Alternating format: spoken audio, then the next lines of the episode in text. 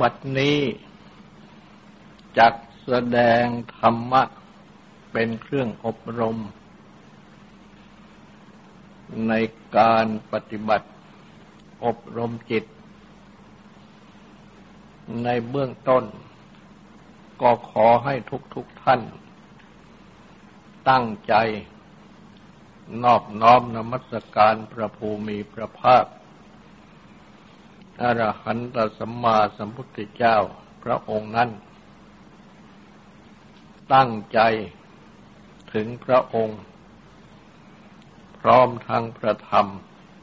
และประสงค์เป็นสรณะ ตั้งใจสำรวมกายวาจาใจให้เป็นศีลทำสมาธิในการฟัง เพื่อให้ได้ปัญญา ในธรรม ได้แสดงเทราธิบายของท่านพระสารีบุตร ในข้อสมาธิิมาโดยลำดับ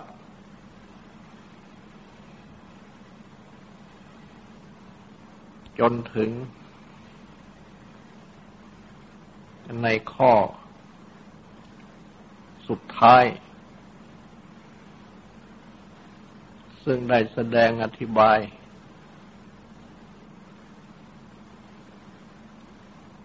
ข้อว่า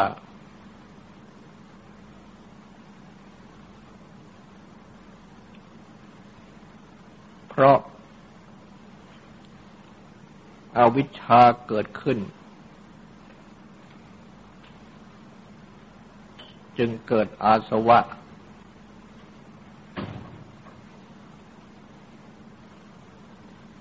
และ ท่านก็ได้แสดง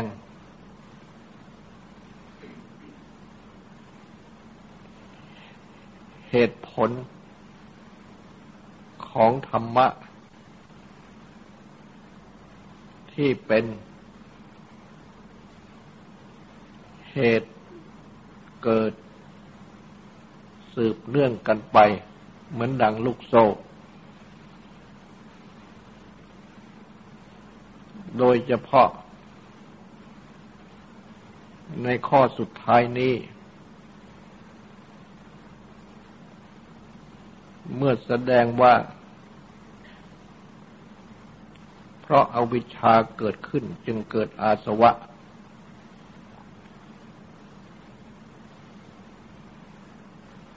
และ เมื่อสถึงเหตุปัจจัยที่สืบกันไปเหมือนหนังลูกโซ่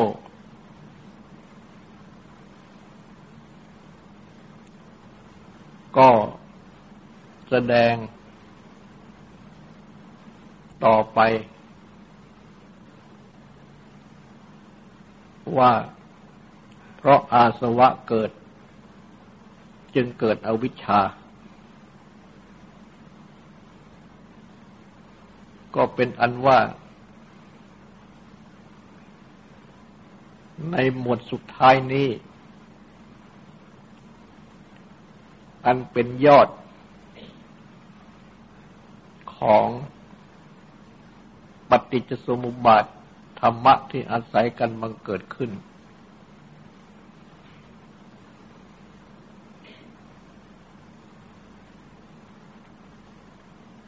จึง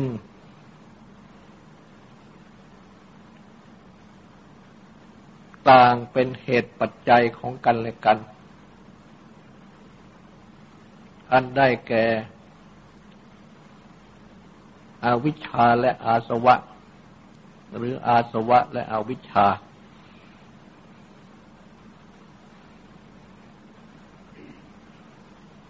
เมื่อท่านแสดงถึงอวิชชา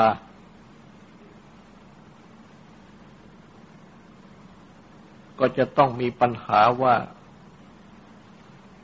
เพราะอะไรเกิดจึงเกิดอวิชชา ท่านจึงแสดงว่า เพราะอาสวะเกิดจึงเกิดอวิชชา และก็มีปัญหาต่อไปอีกว่า เพราะอะไรเกิดจึงเกิดอาสวะ ท่านจึงแสดงว่า เพราะอาวิชชาเกิดจึงเกิดอาสวะ ก็เป็นอันว่า อาสวะกับอวิชชานี้เป็นเหตุปัจจัยของกันและกัน อันนับว่าเป็นเหตุปัจจัยสุดท้าย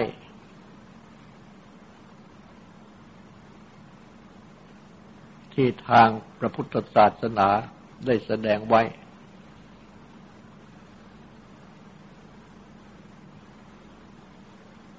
จึงไม่มี เหตุปัจจัยที่จะแสดง สืบต่อขึ้นไปอีก และก็ได้แสดงอธิบายแล้ว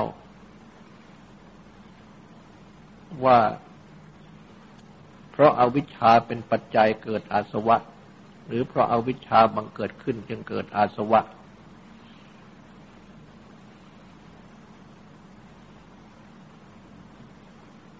จึงจักได้แสดง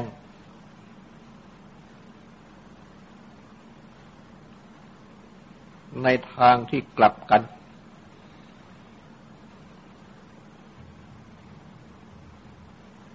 อีกครั้งหนึ่งว่า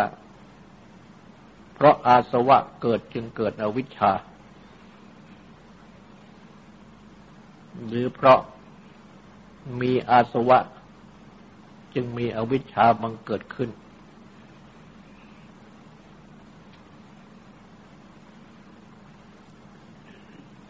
ในข้อนี้ ก็พึงทำความเข้าใจ ไว้ก่อนข้อหนึ่งว่า บรรดาเหตุปัจจัยเหล่านี้ เหตุปัจจัยที่สุดยอด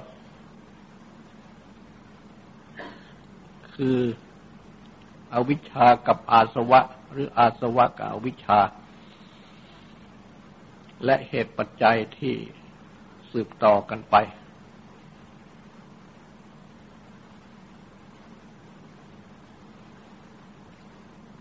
รวมว่าทั้งหมด ย่อมเป็นสิ่งที่เกิดได้ เพิ่มเติมได้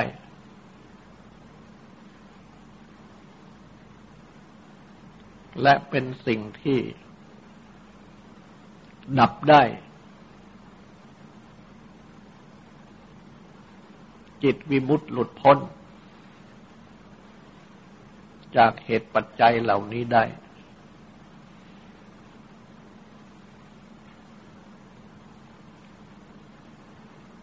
ทั้งนี้ก็เพราะว่า เหตุปัจจัยเหล่านี้ ไม่ใช่ปืนเนื้อเนื้อแท้ของจิต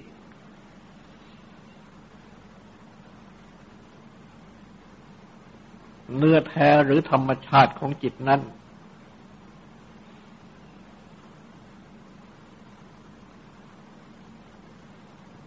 เป็นสิ่งที่ประพัดสอนคือผุดพอง และเป็นธาตุรู้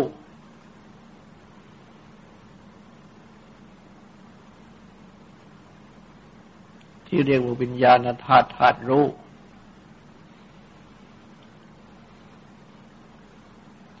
และจิตนี้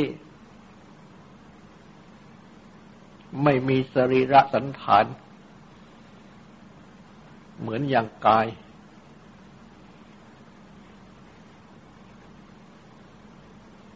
แต่มีกายนี้เป็นที่อาศัย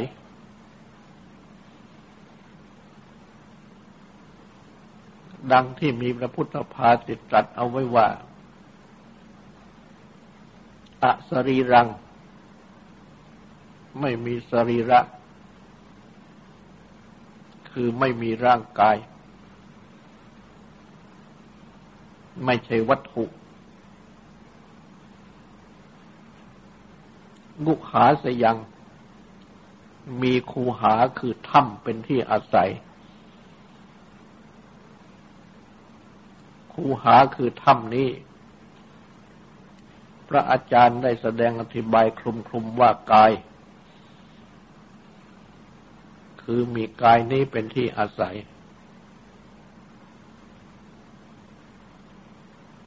เพราะฉะนั้น ทุกคนจึงมีกายและจิต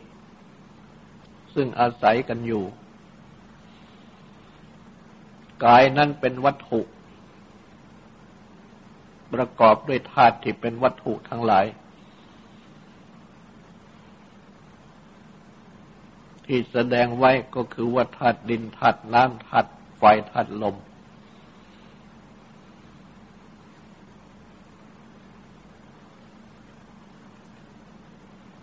ซึ่งหมายถึงว่า ส่วนที่แข็งแข็งในกายนี้ ก็เรียกว่าธาตุดิน ส่วนที่เอิบอาบเหลวไหล ก็เรียกว่าธาตุน้ำ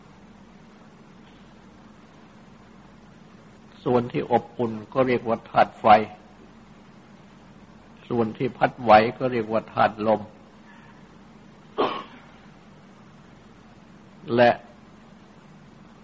ในบางพระสูตรยังเติมอีกหนึ่งธาตุคืออากาศธาตุช่องว่าง คือบรรดาช่องว่างทั้งหลายในกายอันนี้ก็เรียกว่าอากาศธาตุธาตุคือช่องว่างเป็นธาตุห้าแต่โดยมากแสดงไว้เพียงธาตุสี่เพราะอากาศธาตุคือช่องว่างนั้น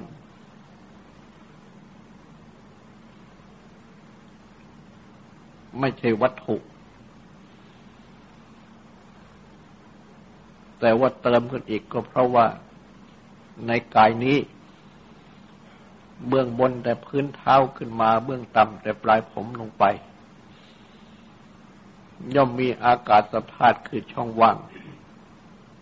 อยู่เป็นอันมาก เช่นช่องตา ช่องหู เช่นช่องหูช่องจมูกช่องปาก และช่องเล็กๆ น้อยๆ ตลอดจนถึงทุกทุกขุมขน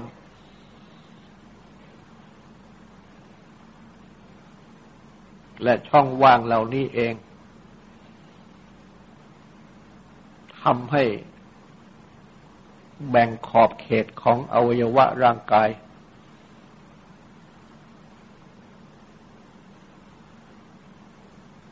เป็นส่วนๆออกไปได้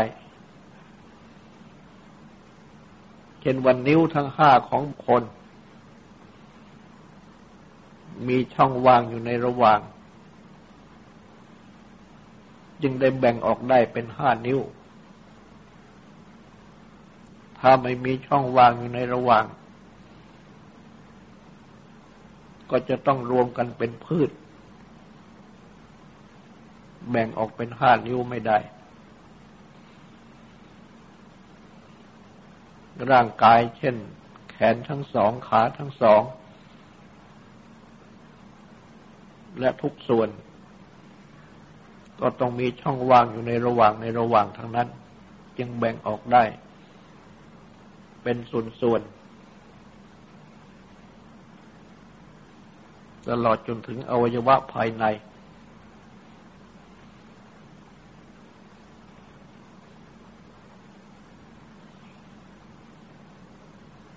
เช่น เส้นเอ็นตับปอดหัวใจ เป็นต้น ต่างก็มีช่องว่างในระหว่างในระหว่าง จึงทำให้แบ่งออกเป็นส่วนๆไปได้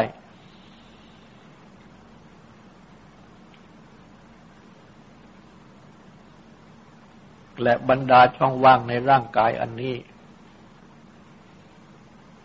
มีมาก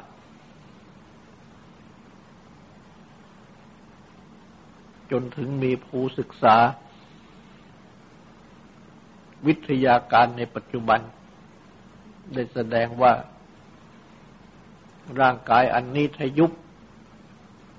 รวมเข้า ไม่ให้มีช่องว่างเลย แม้แต่น้อย ร่างกายของทุกคนที่ใหญ่โตอยู่เท่านี้ จะเหลือเล็กนิดเดียว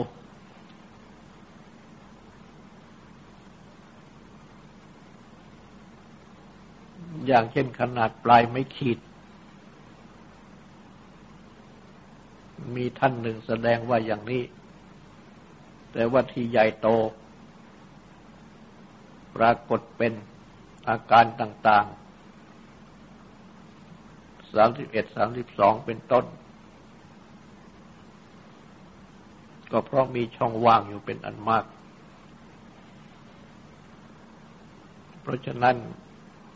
ในบางพระสูตรจึงได้ยกขึ้นเป็นอีกธาตุอันหนึ่ง เรียกว่าอากาศธาตุธาตุคือช่องว่าง นี่เป็นส่วนกาย ซึ่งมีสรีระ รูปร่างสันฐานสวดทรง แต่ว่าจิต ไม่มีสรีระสันฐาน เหมือนอย่างกาย แต่ว่ามีคูหาเป็นที่อาศัย ที่ท่านอธิบายว่าก็คือมีกายนี้เป็นที่อาศัย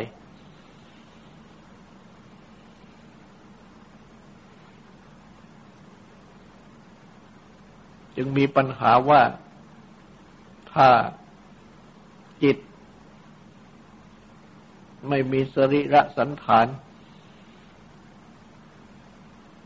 มองเห็นไม่ได้ จับต้องไม่ได้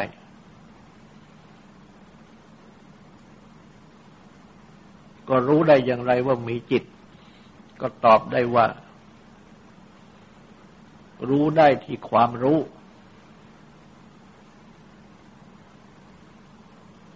เพราะจิตนี้เป็นธาตุรู้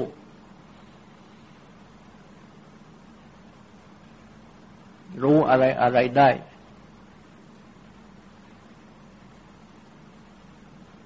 หากว่าจะถามว่าจิตอยู่ที่ไหน ก็ตอบได้ว่าจิตอยู่ที่ตัวรู้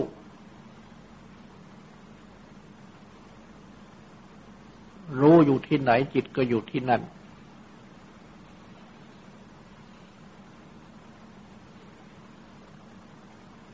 และ จิตนี้ เพราะเป็นธาตุรู้ และไม่มีสรีระสันฐาน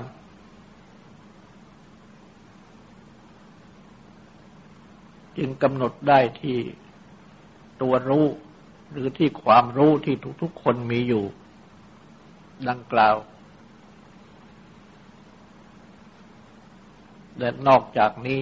ทุกคนก็รู้จิตใจของตัวเองได้แล้วจิตเป็นอย่างไร ตั้งตนแต่ จิตคิดอะไรดำริอะไร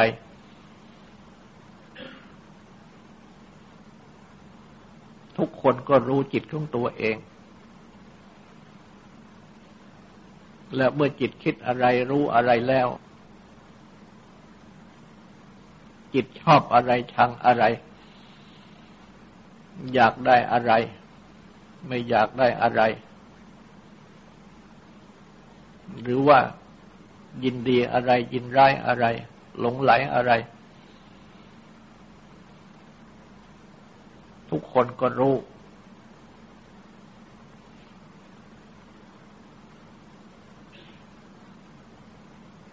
และโดยที่จิตนี้เป็นธาตุรู้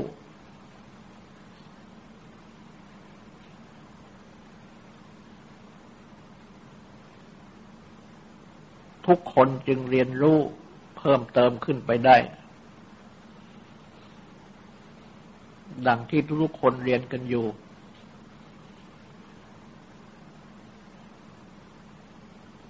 ตั้งต้นแต่ขั้นอนุบาลขั้นปฐมขั้นมัธยม ขั้นอุดม ตามหลักสูตรต่าง ๆ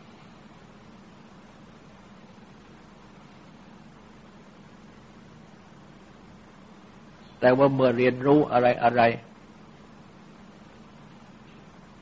สิ่งที่รู้นั้น ก็ไม่มีสรีระสันฐานอีกเช่นเดียวกัน จะบอกว่าความรู้ที่เรียนนั้น กว้างเท่าไรยาวเท่าไรใหญ่เท่าไร เหมือนอย่างวัตถุเช่นว่าตึกรามบ้านช่อง ใหญ่เล็กหนึ่งชั้นสองชั้นสามชั้น กี่ห้อง อะไรเป็นต้น จะเอามาแสดงความรู้ที่เรียนหรือที่รู้ ว่ากว้างเท่านั้นยาวเท่านี้ใหญ่เท่านี้ หาได้ไหม ความรู้ที่เรียนกันมาก็ไม่มีสรีระสันฐานอีกเช่นเดียวกัน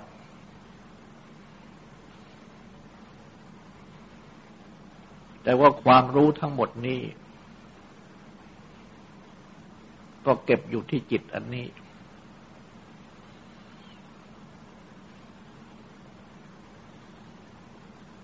และจิตอันนี้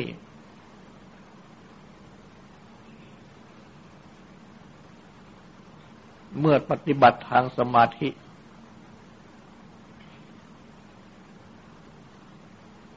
ได้อุปจารสมาธิ อัปปนาสมาธิ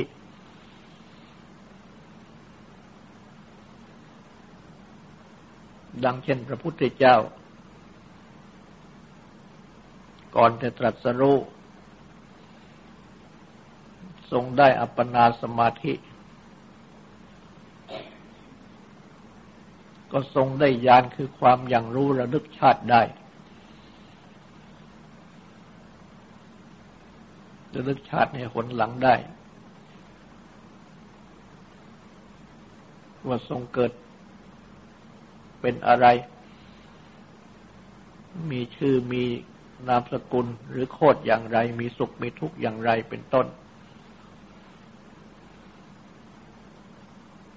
เป็นอันมาก อันแสดงว่า จิตนี้เป็นที่เก็บ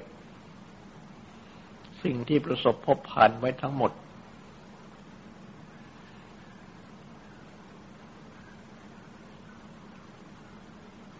เก็บอยู่ในจิตที่ ขอยืมคำมาพูดว่าจิตส่วนลึก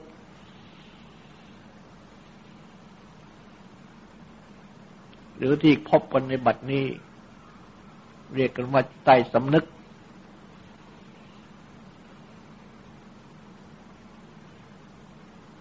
เพราะฉะนั้นเมื่อทำสมาธิจนถึงได้อัปปนาสมาธิ รู้ถึงจิตใต้สำนึกหรือติดจิตส่วนลึกนี้ได้ สิ่งที่เก็บไว้ในจิตส่วนลึก ก็ปรากฏเป็นความรู้ขึ้นมา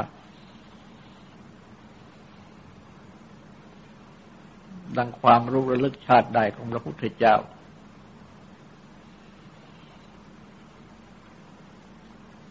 และจิตนี้เอง ยังเก็บดีเก็บชั่ว ไว้อีกด้วย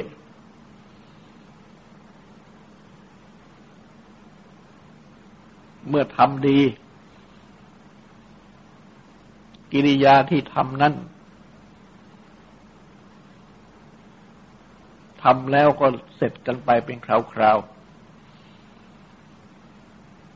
แต่ว่าความดีที่ทำไปนั้น ก็ยังเก็บอยู่ในจิตส่วนลึก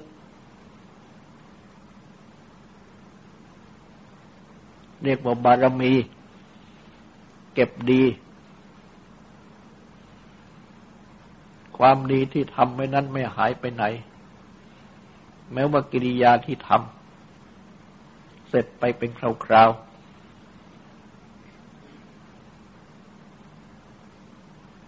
แต่ว่า ความดีที่ทำนั้นก็ยังเก็บไว้ในจิตส่วนลึก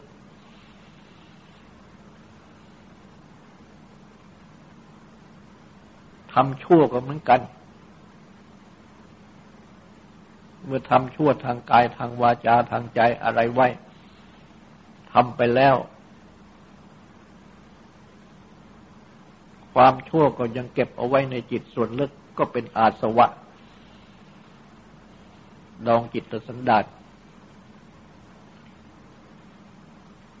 เพราะฉะนั้นจิตนี้จึงมีทั้งส่วนดีที่เป็นบารมี ทั้งส่วนชั่วที่เรียกว่าอาสวะ พระพุทธเจ้า ได้ตรัสรู้ลึกเข้าที่จิตของพระองค์เอง จนทรงพบอาสวะ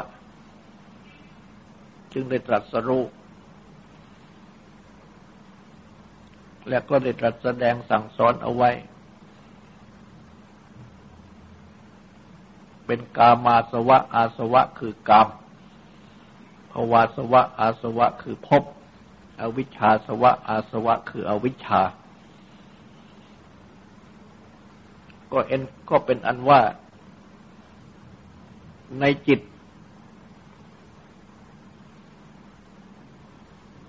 ของบุคคลทั่วไป มีกามเก็บอยู่ในจิตส่วนลึก คือความใคร่ ความปรารถนาต้องการ พร้อมกับ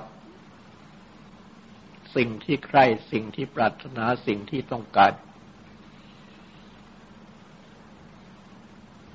มีกาสภาวาสวะ อาสวะคือพบความเป็น คือเป็นเราเป็นของเรา เป็นนั่นเป็นนี่ เก็บอยู่ในจิตส่วนลึก มีอวิชชาสวะ อาสวะคืออวิชชา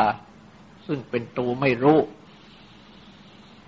อันหมายถึงว่ารู้ที่เป็นรู้หลงรู้ผิด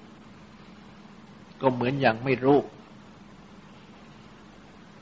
ก็คือไม่รู้ในทุกในเหตุเกิดทุกในความดับทุกในทางปฏิบัติให้ถึงความดับทุกเป็นต้น เป็นตัวอวิชชา เก็บอยู่ในจิตส่วนลึก นี้เป็นส่วนอาสวะ เพราะฉะนั้น เมื่อเห็นอะไรทางตา ได้ยินอะไรทางหู ได้สับกลิ่นสับรสสับผลพระสิ่งถูกต้องทางจมูกทางลิ้นทางกาย ได้คิดเรื่องอะไรอะไรต่าง ๆ ทางใจ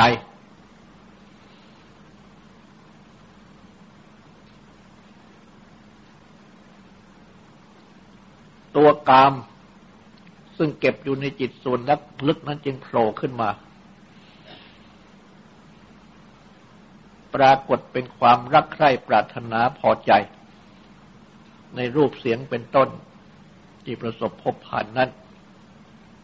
เป็นฝ่ายราคะหรือโลภะหรือว่าฝ่ายความยินดี แต่ว่าถ้าขัดกับตาม ที่เก็บไว้ในจิตใจส่วนลึกนี้ ก็เป็นปฏิฆะคือความกระทบกระทั่ง อันเป็นมูลของโทสโกทะ ความโกรธโทสะ ความประทุษร้ายใจพยาบาทความมุ่งร้ายต่าง ๆ อันเป็นกองโทสะ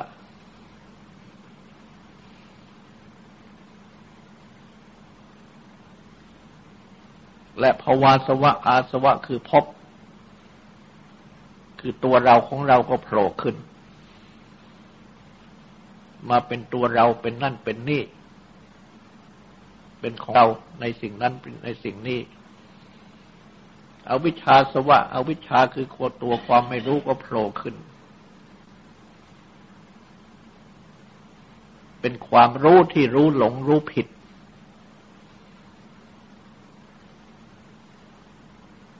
คือว่าไม่เห็นทุกข์ไม่เห็นเหตุเกิดทุกข์ไม่เห็นความดับทุกข์ไม่เห็นทางปฏิบัติให้ถึงความดับทุกข์แต่เห็นตรงกันข้าม เห็นทุกข์นั้นว่าเป็นสุข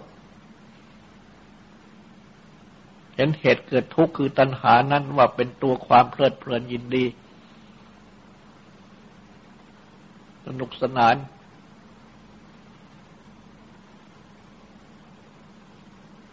ความรักใคร่พอใจ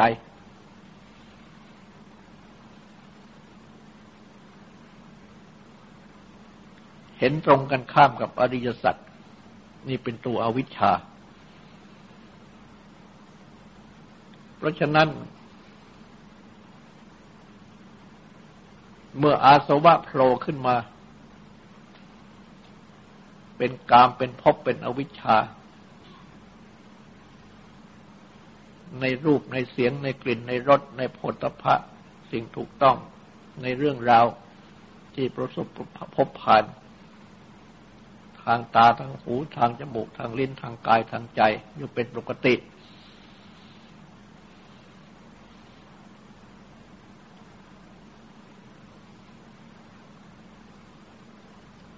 จึงเป็นอวิชชาคือตัวความไม่รู้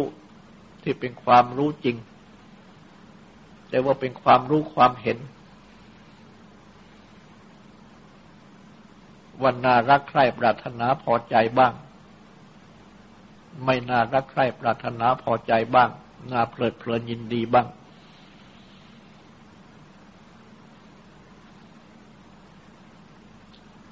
เห็นทุกข์ว่าเป็นสุข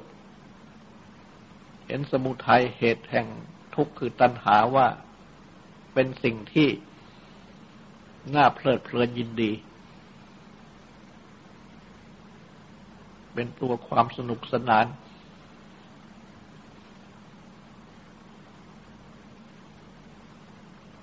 ความติดใจยินดี จึงติดใจยินดีอยู่ในตัณหาเหตุให้เกิดทุกข์ และในตัวทุกข์ ไม่เห็นว่าเป็นทุกข์ ตามที่เป็นจริง ไม่เห็นอนิจจัง ไม่เห็นทุกขัง ไม่เห็นอนัตตาจะเห็นว่าเที่ยง เห็นว่าเป็นสุข เห็นว่าเป็นตัวเราของเรา ความรู้ความเห็นดังนี้ เป็นมิจฉาทิฏฐิต่อองค์มรรค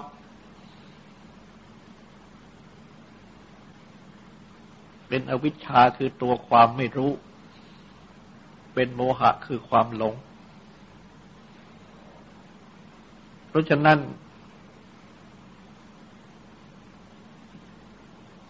เมื่ออาสวะโผล่ขึ้นมา ในอารมณ์คือเรื่องทั้งหลาย ที่ประสบพบผ่านอยู่เป็นปกติ ดังนี้ ความรู้ความเห็นจึงเป็นอวิชชาไปหมด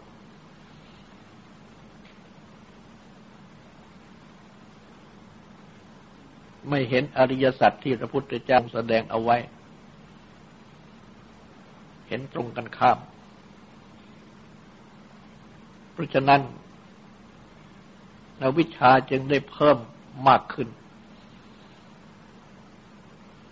ตกตะกอนลงในจิตส่วนลึกเพิ่มขึ้นเพิ่มขึ้น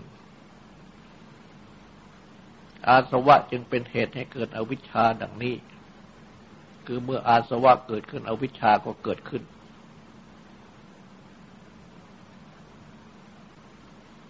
เป็นอันว่า อาสวะเกิดขึ้น อวิชชาก็เกิดขึ้น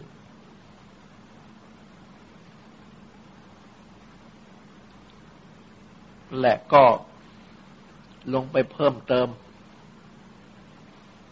อวิชชาซึ่งเป็นอวิชชาสวะอันเป็นข้อสำคัญนั้นให้มากขึ้น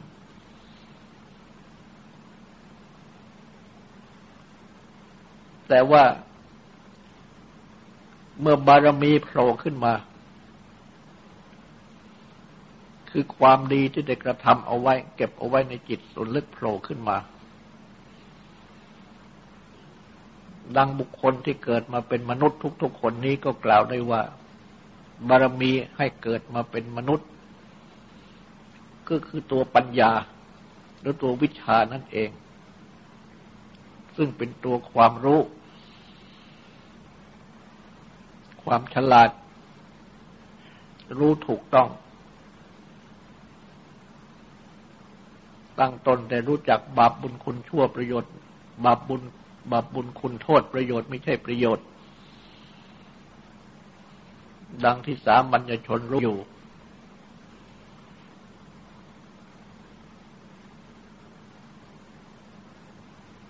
เมื่อประสบอารมณ์ทางตาทางหูเป็นต้น บารมีโผล่ขึ้นมา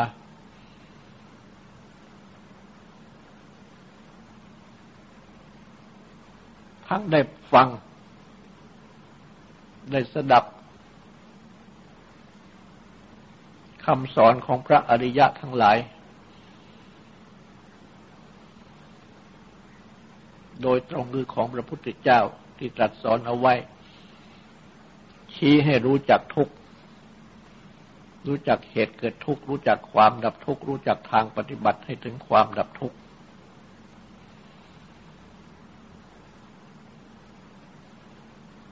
ก็ปฏิบัติกำหนดพิจารณา รู้ว่าสิ่งที่ตาเห็น หูได้ยินเป็นต้นเหล่านั้น เป็นตัวทุกข์